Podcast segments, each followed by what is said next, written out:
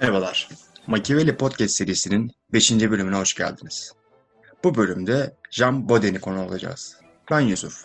Merhabalar Cenk, nasılsın? Merhaba, çok teşekkür ederim. Gayet iyiyim. Sen nasılsın? Ben de iyiyim. Bu bölümümüz, bu bölümümüz için heyecanlı mısın? Valla bayağı heyecanlıyım. O kadar dersin arasında, işin arasında e, oturdum, Jean Baudin okudum. Çalıştım biraz. Zaten The Boss e, tepemizde bölümleri çekmemiz için ısrar ediyordu. E, şunu da açıklayalım tabii. Kürşat sonraki bölümlerde aramızda olacak. Bazı sebeplerden ötürü bize katılamıyor ama umarız onu da yakında aramızda görürüz. Evet, önce öncelikle Kürşat'ı geçmiş olsun diyoruz ve her zamanki sorumuza başlıyoruz. Cenk, hazır mısın? Hazırım. Kimdir bu Jean Baudin? Şimdi çok kısa bir şekilde tanımlamak, tanıtmak istiyorum ben. E, açıkçası çok fazla ayrıntı bilgi de e, vermeyelim podcast formatına uyabilmesi açısından.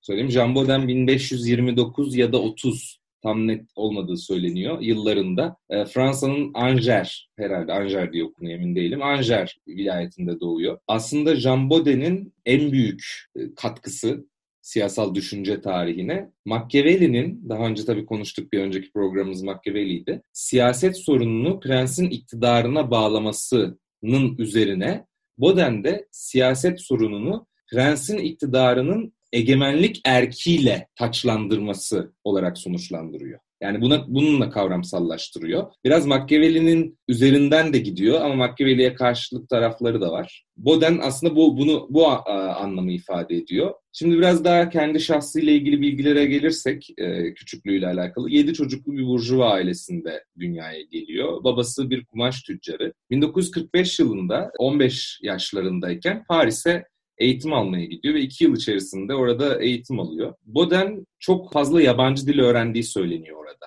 ve epey bir metni klasik metinleri okuduğu söyleniyor. Bu da tabii çok genç bir yaşta e, onun ufkunun genişlemesine sebep oluyor. Tabii daha sonra 1548 yılında protestan nüfusun çok yoğun olduğu e, Toulouse'a gidiyor. Fransa'nın Toulouse kentine gidiyor.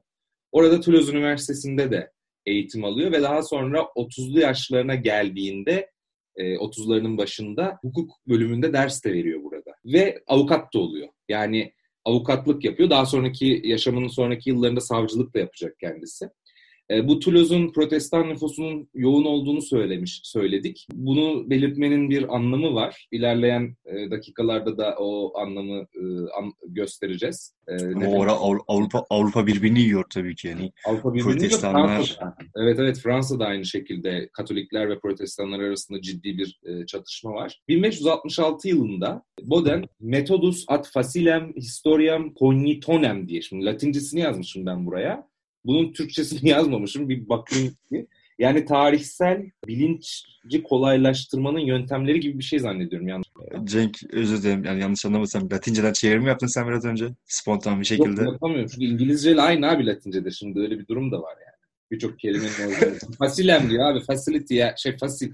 İtalyanca'da da facile mesela. Kolaydır yani. Şimdi kolay. O, bunun böyle bir anlamı var. Yani Tam bir polimetsin Jake. Gerçekten tam bir rezervensin şu an. Tam bir Rönesans insanı olduğum için. Vallahi kimse değerimizi bilmiyor. Neyse dur devam edelim.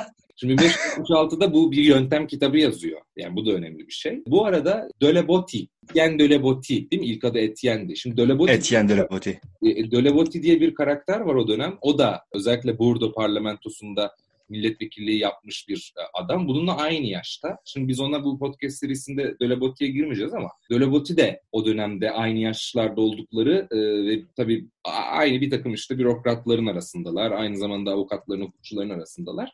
Birbirleriyle aynı fikirlere sahiptir aslında ama Dölebote çok daha farklı bir hikaye. O öldükten sonra yazdığı işte gönüllü kulluk üzerine söylediği bir kitap var. Epey bir yani anarşizm diyemeyiz ama ciddi olarak bir ayaklanmayı öneren bir e, kitap onu saymazsak, sağlığındaki fikirlerini gündeme alırsak, Döleboti'nin o dönemde şöyle bir görüşü var. Dinsel uzlaşma için krallık erkinin güçlenmesi gerekiyor. Şimdi böyle bir not bırakıyor özellikle Ağoğulları ve Köker çalışmada. Şimdi 1571 yılında Jean Baudin Politikler Partisi diye bir siyasi oluşuma giriyor.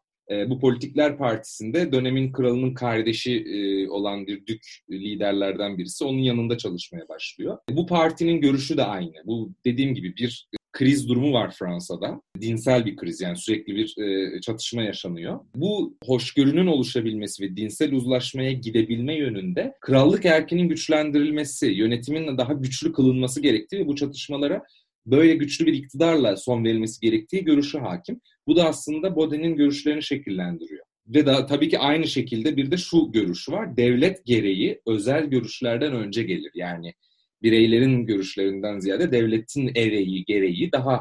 E, Devlet e, aklı kavramını... Ona, ona da, tabii tabii ona da değinebiliriz burada. Onu da vurgulayabiliriz. Bu bir sene sonra, bu Politikler Partisi'ne girişinden bir sene sonra çok feci bir olay yaşanıyor Fransa'da. Bunu sen de bilirsin 1572'de San Bartolome kıyımı. San Bartolome katliamı. Bu bir kilisede değil mi? Benim yanlışım varsa düzelt. E, San Bartolome yani kilisede protestanlar yani Hügünolar, Fransa'daki protestanlara Hügüno denir. Hügünolar e, ciddi bir Hügün olarak kıyıma maruz kalıyor. Kıyıma maruz kalıyorlar. Hatta dönemin krali şeyi kralının annesi Katerina de Medici bilirsin. Medici ailesinin e, şeyindendir, ailesinden gelir. Lorenzo'nun kızı mı o bu arada? Ya büyük Lorenzo'nun torunu diye biliyorum da e, bir Bizim kontrol etmek lazım. Lorenzo'nun kızı mı acaba? Ona emin değilim ama şimdi o Katerina de Medici de tabii şey. Bunun arkasında olduğu söyleniyor. İşte San Bartolome kıyımının kadın Katolik, e, kralın da annesi bir yandan da Fransa'yı o dönemde ciddi olarak arka planda yöneten e, birisi. Bu mutlak monarşiye monarşi fikri de ön planda, devlet fikri de ön planda burada ama bu kıyımın olduğu yıllarda tabii bir yani düşün terörist bir hadise gibi. Yani burada bir kıyım gerçekleşiyor. O kıyım esnasında Jean Baudin oradan o, o kıyım ve onun devamındaki hadiselerde canını zor kurtarıyor. Sebebi de şu, çok yumuşak bu adamın görüşleri, acayip hoşgörülü bir adam diye bu adamı ya bu protestan, gizli protestan falan diye e, sürekli e, tefe koyuyorlar. 1576 yılında bir kitap, en önemli eserlerinden bir tanesi Les Six Livres de la République. Şimdi bilmiyorum böyle mi okunuyor. Fransız. Şimdi, Devlet üstüne altı kitap. Cumhuriyet'in altı kitabı aslında ama bunu Türkçe devletin altı kitabı diye çevirmişler. Devlet üstüne altı kitap devlet, diye çeviren var. Ha, devletin altı ama aslında işte Cumhuriyet'in altı kitabı. Burada aslında e, Boden burada devlet üzerine ve egemenlik diyeceğimiz şimdi ona geliyoruz yavaş yavaş. Egemenlik. Evet yani Machiavelli'den şey e, koptuğu nokta veya Machiavelli'nin üzerine kattığı nokta burası zaten. Aynen egemenlik öyle. kavramı. Şimdi ona bu kitapta değiniyor. Ee, daha sonra ilginç bir şekilde Boden 1589 yılında aşırı Katoliklerin Kutsal Birlik diye bir partisi var o dönemde. Siyasi bir hareket diyelim. Kutsal Birliği'ne üye oluyor. Çok şaşırtıcı bir şekilde. Yani adam bildiğin dinsel hoşgörü de, denen bir şeyden bahsederken epey bir işte bu e, özellikle Katolikliğin daha önde olması gerektiği görüşüne sahip bir partiye giriyor, üye oluyor.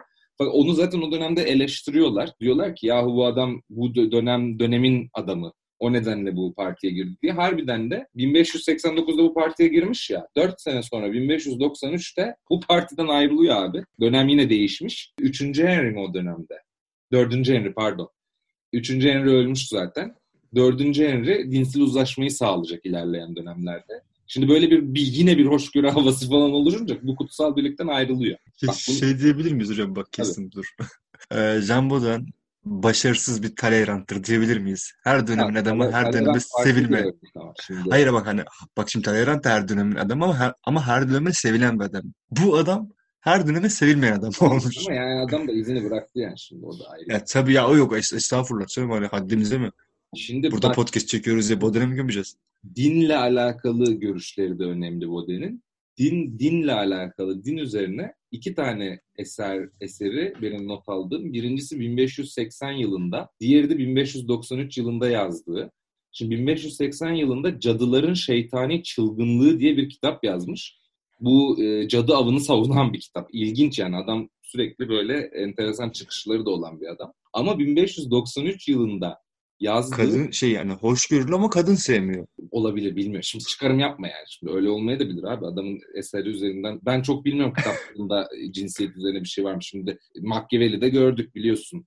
Yani acayip ya yok şey e, var. Sara Farber'in şeyinde e, bir e, kitabında şey diyor mesela hani cadı avını savunan savunan bir hali var bu kitap. Ya mesela o egzorsizm hani şeytan çıkarmadan hani şöyle ibareler kullandığı iddia ediliyor hani şey yani şey Sara Farber'den yola çıkarak söylüyorum hani kadınları bir şeytanlaştırdığı durumu var ki o dönem e, Fransız e, entelijansiyasında veya e, düşünürlerinde şöyle bir durum var. Kadın şeytandır. ibareleri çok yaygın olduğu için Jean Baudelaine'de de Baudelaine'de de olabilir bu. Hani bu çok sırıtmaz, sırıtmaz bence. Ya tabii o dönemler bunun, bununla ilgili bazı görüşler de var. O da tabii ayrı bir okuma konusu şey yani Avrupa'daki bu cadı avları döneminde işte cadılarla kadınların birleştirilmesi falan gibi bu iki fenomenin birleştirilmesi gibi durumlarda oldu. Ya o, ya o da biliyorsun kutsal kitaptan çıkma bir şeydir. Yani şey şeytanın işte Havva tarafından cennet alınması muhabbetinden kaynaklı bir kadınlara karşı bir şeytanlaştırma veya e, ya şeytana yakın olma durumu hani çok şu anda bir hani akıl baki bir durum değil ama böyle bir yaklaşım var. O dönem çok evet konuşuldu. Bu 1580'deki Cadıların Şeytani Çılgınlığı kitabında şimdi böyle ifadeler var. Bir de 1593 yılında Yedili Görüşme diye bir kitap yazıyor.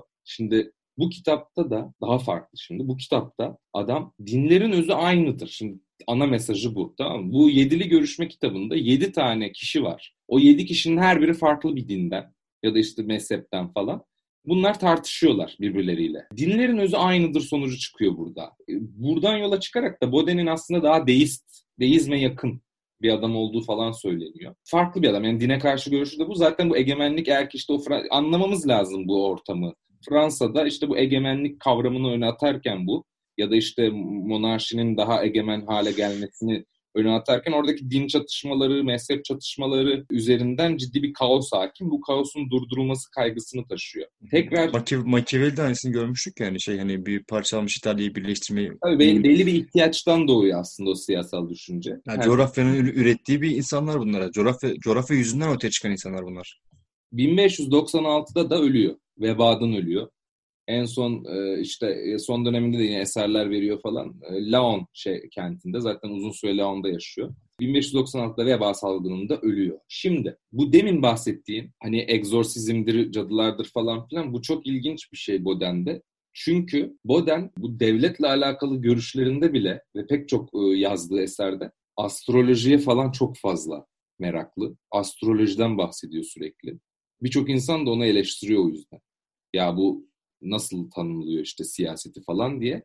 Adam ciddi anlamda şeymiş ya Yusuf. Astrolojiye meraklıymış yani ve bunu bayağı eserlerini yazıyor. Bu devletin oluşması, işte devlet yönetimiyle ilgili yerlerde de kullanıyor bir takım ifadelerle. Yani ya, ya o dönemin polimet anlayışı zaten böyle bir şey. Yani nasıl diyeyim yani adam ya Ömer Hayyam'da da görüyoruz biliyorsun işte ne bileyim zamanında e, nedir onun adı Nizam Mehmet'te de görüyoruz. Hani çok e, farklı metodolojileri birbirine katarak bu adamlar çalışıyor ki Can Boylan 1500 düşün yani 1580'lerden bahsediyoruz 70'ler. Yani, Bayağı bir devrim yani, olmuş o döneme göre yani ve daha bilimsel. Boden aynı zamanda siyaseti de bilimsel olarak bilimselliğe çeken adamlardan biri. O da ilginç ama. Rasyon, ra, ra, ya rasyonel çerçeveye sokan bir adamın böyle olması gerçekten çok ilginç. Yani ki bir de o dönemi düşününce hani şey var yani yıldıza bakmanın cadılık sayılabileceği veya büyücü, büyücülük sayılabileceği bir dönemde sen eserlerinde bunu kullanabiliyorsun. İlginç, ilginç bir cesaret. Yani bu mesela yine bazı e, siyaset bilimciler şey diyorlar, siyasi siyaset tarihçileri, siyasal düşünce tarihçileri. Tanrı'dan bir türlü kopamıyor Boden diyorlar her ne kadar e, egemenliği seküler ya da devletin oluşumunu sekülerleştirse de Tanrı'dan kopamıyor. Bir de bu astrolojik unsurları çok fazla kullandığı için bir devrim yaratamadı ama bir geçişi ifade ediyor diye bazı yorumlar da var. O eski yani. düşünceden işte modern devletin yani modern devlet e, tanımlamalarına geçerken bir geçişi ifade ediyor diye bir yorum var. Ya, ya tabii ki yani bu modern devlet yani mutlak egemenlik kavramı ki buna geleceğiz birazdan. Mutlak egemenlik kavramını devlete, devlet erkine iade etmesi veya kendi deyimiyle söylüyorum iade etmesi aslında modern siyaset biliminin temelini atan unsurlardan birisidir. Ha, bu fikre katılıyorum ben de. Hani egemenlik ya şey tabii buna geldiğimizde tekrar söyleriz hani egemenlik işte bu Boden için hani sınırsız bölünmez ve sürekli olan bir varlıkken aynı zamanda hani biz bunu bir ok- okuyoruz böyle insana ait, insan ailelerine ait diyoruz ve laikliği gözümde canlandırıyoruz ki doğru, laikliğe doğru evrilen bir durum. Ama aynı zamanda egemenlik, adalet ve yöneticinin ve tanrı yasalarının üzerine çıkamaz diye de bir ibaresi var. Hani... Şimdi bak bunlara gireceğiz. Bunlar şimdi giriyoruz daha doğrusu. Şimdi egemen bu dev, e, devletin altı kitabı işte devlet üzerine altı kitap dediğimiz kitapta birkaç ben not aldım. Bunlardan bir tanesi şimdi egemenlik meselesine girmeden önce. Ya diyor ki teori yani teori değerini kanıtlayabilmek için pratik düzeyde gerçekleşmeli. Pratik ise uygun olabilmek için teori üzerine oturmalı. Bu çok güzel ve tam bir aforizma. Yani panona az. Böyle bir mesela not almışım. Ee, onun dışında şimdi egemenliğe girer, daha doğrusu devletin altı kitabında egemenliğe gelmeden hemen önce bazı önerileri var Baudel'in. Daha doğrusu kitaba girerken. Şimdi diyor ben zamanın şimdi eski düşünürleri de önce bir Machiavelli'den başlıyor tamam mı? Machiavelli'ye çakıyor.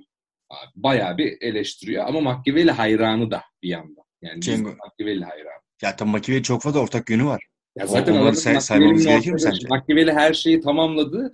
Ee, şeyde bu dediğim gibi işte iktidar, prensin iktidarı ve bu işte devletin e, daha doğrusu siyasetin o etikten koparıp adam bir nötr kendi içinde biz konuşmuştuk ya bunu. Kendi içinde bir kavram olarak, kendi sınırları olan bir kavram olarak değerlendirmeye başladı. Ha, aynen ya. Bir tek egemenliğin adını koymadı. Şeyi yani, tam olarak get yapıyor. Da Machiavelli bir tek egemenliğin adını koymadı. Boden geldi egemenliğin adını koydu. Bu egemenlik erkidir dedi. Şimdi burada da eski düşünürlere de gidiyor.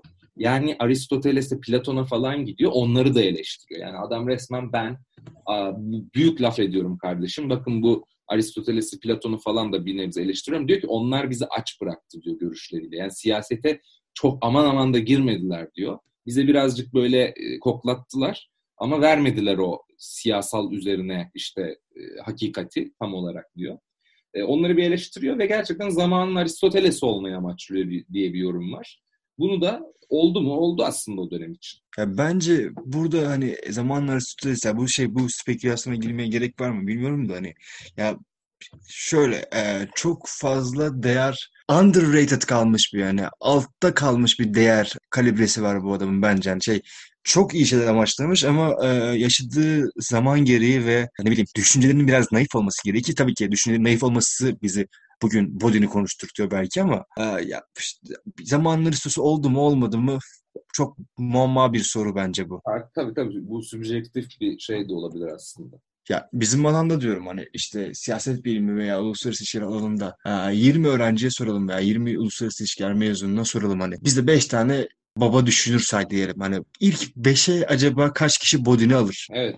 Evet biraz arada. Ben de çok sonraki yıllarda yani lisansın ortalarında falan Bodin'i öğrenmiştim. Halbuki diğer düşünürleri daha önce lisede falan da okuduğum olmuştu ama tabii sonra Türkiye'nin yaşadığı bazı problemli elim hadiseler var.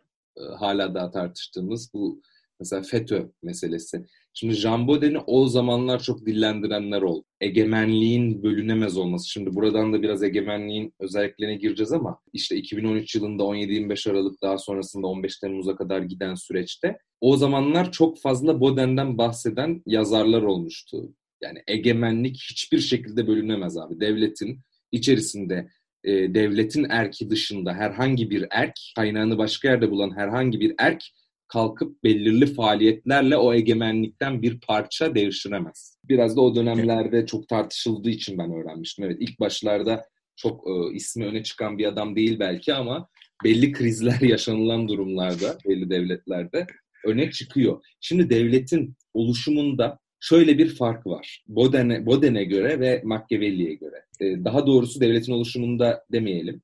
Ya. Egemenlik meselesinde diyelim.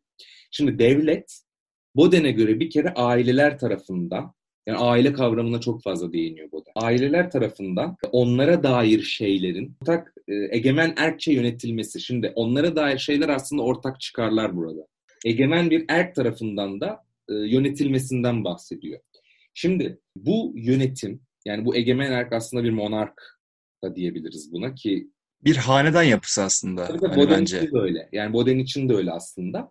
E, fakat günümüzde geldiğimiz noktada egemenlik milletindir diyoruz. Yani Ta, tabii ki. Dev devlet aslında millet var olduğu sürece e, bir e, unsur olarak önemli. E, şimdi Machiavelli de ki bu siyaset devlet yönetme meselesi, egemenliği kullanma meselesi daha çok fiili durumla Aynen öyle. bir şeydi. Defaktoydu. Fakat Boden'de daha dejüre, hukuki bir durum var. Boden diyor ki adaletli bir şekilde yönetim. Bunu da egemen erkçi adaletli hukuka, bir şekilde... Hukuka uygun egemenliğin koruması, egemenliğin kaynağının geldiği nokta hukuktur, haklardır. Aynen hani öyle. Bodin'e ki, ki bu bizi daha sonra şeye götürecek büyük bir ihtimalle. Ee, Weber'in bu e, rasyonel seçtiğimiz iddialar var ya yani. Evet. Hani onlara götürecek bir Tabii, e, da götürüyor. Aynı, aynı zamanda şimdi devam ederken de söyleyeceğiz. Özel mülkiyete dair bir takım Tabii ki, tabii ki, tabii ki. götürecek. Şimdi aile, şimdi Boden burada diyor ki nasıl aileyi baba yönetiyorsa diyor. Şimdi o zaman için daha tabii şu anda da öyle aslında birçok aile için de. Hani o zamanlar daha geleneksel düşünelim. Aileyi baba yönetiyor. Bu pater e, familias dedikleri. Değil mi? Pater familias mı deniyordu? Aynen. Bu eski Roma'daki işte ailenin babası, aileyi yöneten adam. Şimdi bu aile baba tarafından yönetiliyorsa diyor, buna benzer bir şekilde ve doğaya da uygun bir şekilde devlet de yönetici tarafından, işte egemen tarafından yönetilir diyor. Şimdi burada bakın pater familias demesinin şeylerinden bir tanesi, anlamlarından bir tanesi aslında Roma'daki bu pater familias aslında özgür bireyler. Şimdi burada bak özgür bireylere veriyor bu yönetme hakkını bir manevi olarak da olsa. Yani bir tiranlık yok Bode'nin düşüncesinde. Tiranlık şeklinde yönetilen bir devlet yok. Aksine Tanrı'nın ve temel doğal yasalara yani Tanrı yasalarına, temel yasalara bağlı şekilde ahlaki bir şekilde siyasetin sürdürülebilmesi var. Machiavelli'den de biraz böyle işte ya diyor ki Machiavelli aslında onu eleştirirken de onu söylüyor. Machiavelli diyor ahlakı çıkardı, etiği kaldırdı. Fakat diyor bize ahlak lazım diyor. Ahlakilik lazım diyor. Machiavelli'yi eleştirirken ya diyor bu adam diyor şu anki tiranların, danışmanları Machiavelli'nin prensini yanlarından eksik etmiyorlar. Evet o bu kötü hale getirdiler siyasal işlemleri, işlevleri. Fakat onun karşısındaki monarkomaklar, bilirsin monarkomaklar da hani bu monarşilerin ortadan kalkmasını savunuyorlar. Onları da eleştiriyor. Diyor ki onlar da kaos yaratıyorlar. Yani ortayı bulmaya çalışıyor. Ya ad adam hani şey yani her filozof gibi demeyeyim de e, her aklı selim filozof gibi kaosun olmamasını istiyor aslında. Ya aslında düzenin kurulmasını istiyor. Düzenin ya kurulabilmesi statikocu bir yapısı var. Tabii yani düzenin kurulabilmesi için yani egemen. Göre... Tabii ki tabii. Şimdi bir diğer yandan e, egemenliğin özelliklerinde de... Cenk şöyle, şöyle seni, seni şöyle keseceğim şimdi. Buradan başka bir soruya evriliyoruz o zaman. Hazır mısın? Hazırım. Boden'e göre o zaman hani tam anlamıyla egemenlik nedir? Egemende olması gereken erkler e, nelerdir? Egemenin o hani yetki alanını sınırlandıran bir etmen var mı? Varsa nedir? Şimdi güzel bir soru sordum. Biraz da özetleyici bir şey olacak. Bu. Nedir demeyin aslında şöyle söyleyeyim. Şimdi bu, bu direkt Boden'in bir ifadesi. Diyor ki şimdi diyor bu bir gemiyi mesela pruva, pupa, kenarlar, güverte. Şimdi parça parça tabii geminin belli parçaları var değil mi? Hı hı. Bu geminin diyor omurgası vardır değil mi diyor. Omurga olmazsa tahta yığınına döner o gemi diyor. Bu şekilde diyor tüm aileleri, tüm dernekleri, devletin işte içindeki o diğer tüm parçaları bir egemen, omurga gibi bir arada tutmazsa o halde bir devletten bahsedemeyiz. Devlet ortada kalmaz. Hı. Devlet denen bir kavram ortada olmaz diyor. Şimdi bununla özdeşleştiriyor. Bu e, benzetme kendisine aittir. Egemenliğin sınırlarına geldiği zaman, şimdi egemenliğin sınırlarından önce hemen bir egemenliğin özelliklerinden de bahsedelim kısaca. Mutlaktır, sınırsızdır, süreklidir, tektir, bölünemez ve devredilemez bir güçtür egemenlik. Şimdi burada bu saydığım bütün kavramlar arası, şeyler arası, sıfatlar arasında süreklilik, bu Boden'de yeni bir şey. Bak buna değinmemiz gerekiyor. Egemenlik süreklidir diyor. Hı hı. Modern devleti kendinden önce modern devlet dediğimiz fenomeni kendinden önceki diğer siyasal yapılardan ayıran şey egemenliğidir ve sürekli egemenliğidir. Şimdi bu egemenlik bir kralın kralda özdeşleşirse eğer, o kral öldüğünde, devrildiğinde, gittiğinde egemenlik başka bir devletin adamının gücüne geçiyorsa orada bir egemenlikten bahsedilemez. Burada Fransa örneği veriliyor. Şimdi Fransa'da bilirsin krallar kutsaldır. Yani şu anlamda kutsal. Hatta dokunmak sıkıntıdır krala. Yani Hı hı. işte diplomatik görüşmelerde mesela belirli usuller vardır orada. İşte sarılmalar, öpüşmeler falan çok fazla olmaz. Şimdi kral... Dokunmayı vereceğim sen de krala. Dokunmayacaksın abi. Bu bir tane Rus kralından bahsediyorlardı. Unuttum şimdi. Bir çocuk Fransız kralı varmış da kucağına almış, havaya hoplatmış, millet ağzı açık kalmış falan. Şimdi öyle bir, bir durum da olmuş zamanında da. Şimdi kral Fransa'da hiçbir zaman ölmez. Kralın bedeni ölür. Fakat yerine yeni bir beden gelir. Ama siyasal beden. yani o krallıkta vücut bulan siyasal beden hiçbir zaman ölmez. Bu da aslında egemenliktir. Şimdi eğer bir şimdi ne devredilebilir biliyor musun? Süreklidir diyoruz ya. Devredilemez, süreklidir. Devredilen sadece yetkidir. İşte Henry'nin e, yetkileri başkasına devredilebilir belki ama o krallık tacının altında hiçbir şekilde o süreklilik bozulmaz ve bu egemenlik devredilmez. Yetki ve egemenlik arasında da böyle bir e, fark yapalım. Bunun dışında şimdi böyle bir egemenliğin sınırı nedir? Bodin'in bu aa, bahsettiği egemenlik kavramı hani resmen şey yani bir e, deus böyle bir tanrısal bir egemenlikten bahsediyor. Yani devleti yöneten kişi. Hobbes'ta da bir takım şeyler olacak mı? Tabii onu da konuşacağız biliyorsun. Evet, Hobbes'tan ayrı konuşuyoruz. Şu an, şu an Boden'dan bahsediyoruz. Yani Ama Boden diyor ki yani... nasıl Machiavelli bu, burada şey olduysa, buraya evrildiyse Machiavelli'nin düşüncesi daha sonra. Hı, tabii ki, tabii ki. Buradan Hobbes'a da bir gidiş olacak, bir kanal açılacak yani. Yani bu yetkilerinin sınırlarını bilen bir hükümlerden bahsediyoruz orada. Aynen öyle. On... Sınırlar önemli. Bak ahlaki olarak yönetecek doğal yasalara göre yönetecek, temel doğal yasadan kastı aslında işte bildiğimiz hani bunu konuşmuştuk zaten daha önceki yayınlarda. Akinas'ta ee, konuşmuştuk. Akinas'ta da konuşmuştuk. Doğal yasa dediğimiz işte e, tanrısal da diye denebiliyor buna aslında Tanrı'nın yasaları. Ee, buna göre yönetecek, temel yasalar dediğimiz bir takım kurallar bütününe göre yönetecek. Ama bir diğer mesele de ekonomik sınırlama. O benim çok dikkatimi çekti. Şimdi diyor ki bu ekonomik sınırlamada özel mülkiyete falan değiniyor aslında tam olarak ifadelendirmese de. Ya diyor belli işte bu mülkiyetler ya ailenin diyor. E şimdi aile kavramında öne atıyor ya demin bahsettiğimiz gibi. Hı hı. Ailenin kendi elindeki şeye devlet e, ya bu egemen diyor müdahale etmez diyor. O ailenindir diyor. Aile kavramının. İşte burada bir önce bahsettiğimiz özel mülkiyet kavramının temeli ortaya çıkıyor işte. Bir doğuyor, bir doğuş var burada yani. Yani bir liberal bir tanas da var kendisinde hani. Her tuşa basıp bölüm geçmeye çalışmış gibi. Çok böyle ihtiyaç duyulan bir şey ortaya koyuyor adam ya. Yani ya kardeşim kaos olmasın, düzen olsun. Bunun içinde egemenliğinizin de kıymetini bilin. Kıymetini bilmezsen bunun ortalıktan gölüne dönüyor. Şey diyor ya, e, Tolstoy muydu? Biz hem kurtların doymasını hem de kuzuların hayatta kalmasını istiyoruz. E, yani işte adam hem bunun kıymetini bilin diyor ama bir yandan da e, egemene yani bir tiran olmayacaksın. Keyfilik yok abi burada diyor. Tabii ki. Şey yani bu belirli sınırlar dahilinde ve özellikle de burada işte ahlak, ahlakilik denen şeyi koyması. Doğru şekilde yönetimi. Ya tek bir e, kişide bulunan bir egemenlikten bahsediyoruz bir yerde. Bir yerde bir kısım yani demokratik diyebileceğimiz azınlıktan azınlığın sahip olduğu bir egemenlik anlayışı var Bode'nin.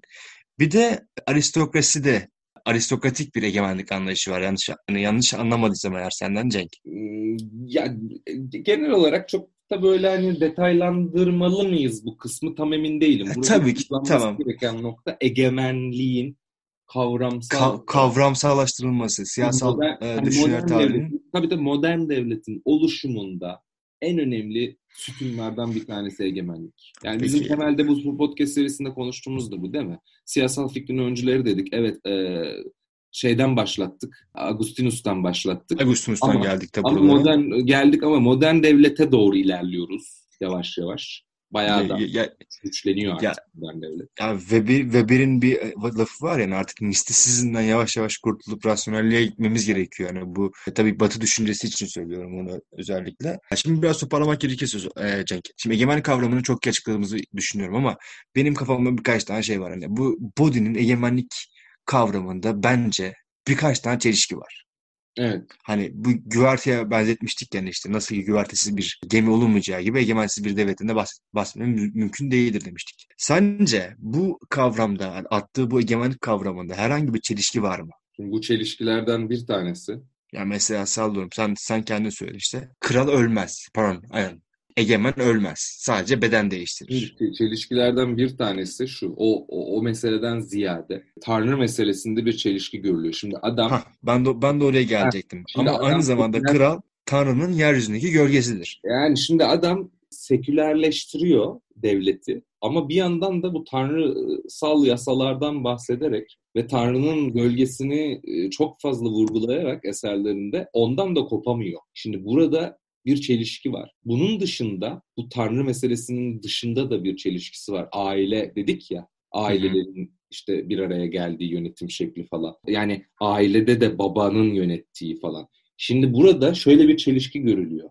Ya ailedeki otorite doğal bir otorite sonuç olarak yani işte daha doğal. Ama devlet insanların bir araya gelerek kurdukları yapay bir kurum. O zaman neden devlette ailedeki babada olduğu gibi doğal bir otorite olsun ki? Burada doğal bir otorite yok. Yani bu bizi şu soruya götürüyor. İnsanlar neden itaat etsinler ki? Şimdi bu sorunun cevabı yok onda. Boden'de yok. Aa, aa, kendisi bence buna güzel bir cevap veriyor. Diyor ki herkes eğitilmelidir. Çünkü eğitim itaatkar olmayı öğre- öğretmek için veya öğrenmek için çok önemlidir diyor. Tamam da işte adam eğitilmediyse ne yapacağız? Ha, işte Fransızlar, ya Fransızlar okumuşlar mı yapmış kardeşim? Şimdi derler yani bana. Neyse. Ya çok bir cevap yok burada. Ben öyle düşünüyorum. Ben okumaları. Haklısın. Ben, ben, ben de katılıyorum sana bu noktada. Ama dediğim gibi yani adamın bir takım böyle şeyler var. İlginç yani. Hani ya, tanrısallık meselesinde şey yapamıyor. E, oturtamıyor onu tam bir kopamıyor. O eskiden de kopamıyor yani. Eskiden de kopamıyor. Yani Tabii tamamen şey yani. ayakları yere basa basa bir yenilik ortaya koyması gerekirken bir takım böyle ayrıntı eleştiriler var yani bu. Ya bir de Yunus Koç'un bir makalesinde yani bu Can Boden'in anlattığı bölümde şey diyor mesela işte Machiavelli'ye yapmış olduğu birkaç eleştiri var biliyorsun Boden'in hani bu işte ne bileyim yurttaş yönetici, yönetici prense sadık kalmalı. Hani prens de Tanrı'nın yasaları doğrudan yönettiği için siyaset siyaset ahlaksızlaşacak falan filan muhabbetine karşı geliyor ya. Evet. Hani e, işte Yunus Koç şöyle bir nokta yakalamış. Tiran olursa halkın yapacağı tek şey ondan kaçmak. Çünkü o meşrudur. Evet evet tirana tirana karşı direnme yok Boden'de. Ha. Ya tiranla halinde kaçabilirsin diyor. Şey yok. Çünkü Benim niye? Yani. Ya, tabii ki yok. Yani çünkü niye? Tiran dediğimiz şey egemendir. Egemen dediğimiz şey meşrudur meşru egemenlik öldürülemez mutlaktır. Yunus Koç da diyor ki tüm bunlar Bodin'in Machiavelli'ye yapmış olduğu eleştiriyi esasında aynadan kendisine bakarak Bu, söylediğinin fark, farkında değildir diyor. Evet evet eleştiriyi boşa çıkarıyor çok ilginç bir karakter. Bence hani ya, tatlı bir karakter siyaset bilimi adına bence. Ama dediğimiz gibi çok ya şey bir var mesela modern devletin, modern siyasal yapılanmanın temelini atan bir arkadaşımız kendisi. Gerçekten hani özellikle hani Machiavelli'nin sınırını çizip de hani ya bu budur diyemediği şey yani egemenliği bir, bir türlü tanımlayamadığı noktada egemenliği tanımlayarak hani Hobbes'la arasında bir köprü görevi görüyor ki Hobbes'tan sonra Leviathan'la hani şu anki modern devletin modern devlet anlayışının siyasal anlamda, akademik anlamda temelini oluşturacak adamlardan birisi. Belki de en babalı, en babası belki de. O noktada bu köprü görevi vaziyeti görmesi bence gayet takdire şayan bir durum. Hani herkesin bilmesi gereken bir durum. Bir diğer yandan da yaşadığı dönem itibariyle ve işte gördüğü olaylar hani ya bence herkesin bilmesi gereken en azından okuması gereken bir karakter kendisi. Ben de tam evet o dönemsel olay yani şunu söyleyecektim. Zaten sanırım süremiz de azaldı şöyle bağlayacaktım senin dediklerine binaen. Belki de Machiavelli tabii daha böyle parça parça küçük prensliklerin olduğu bir yerdeydi. Şimdi Boden e, bir e, egemen aslında şey bir devletin böyle merkezi bir devlette ama içinde olan bir devlette. Evet ama içinde bir kaos var. Şimdi belki de evet. gerçekten nasip olma diyelim buna. Egemenlik kavramının şimdi Ma- e, Machiavelli tanımlayamadı bir türlü döndü dolaştı döndü dolaştı. Çünkü ama... neden? Machiavelli egemenlik diye bir şey, şey oldu, nasip oldu bunu tanımlamak. Evet, Çünkü... Machiavelli ege, egemenlik diye bir şey görmediği için tanımlayamamış olabilir. Yani adam hem egemenlik görüyor hem de içeride kaos var şimdi. O egemenliğin güçlendirilmesi de gerekiyor. Şimdi Fransa'da yani mezhep çatışmaları bilmem neler ülke içinde. E, muhtemelen bu e, koşullar onu bu düşüncelere itti diyelim. Ya yine Machiavelli'nin hakkı çıktığı bir nokta. Fransa'yı fethetmek kolaydır ama yönetmek çok evet, zordur. Zordur. Aynen öyle. Aynen öyle. Teşekkürler Cenk. Bence çok tatlı ve ben çok güzel bir bölüm oldu. Haftaya Leviathan'ın babası, devlet ve Tanrı'yı birleştiren adam, aristokrat bir ailedeyken gördüğü iç savaş yüzünden 60'lardan sonra çok sert bir realist olan Thomas Hobbes'u konuk alacağız inşallah. Ee, haftaya görüşmek üzere o zaman Jack. Görüşmek üzere. Kendine bak.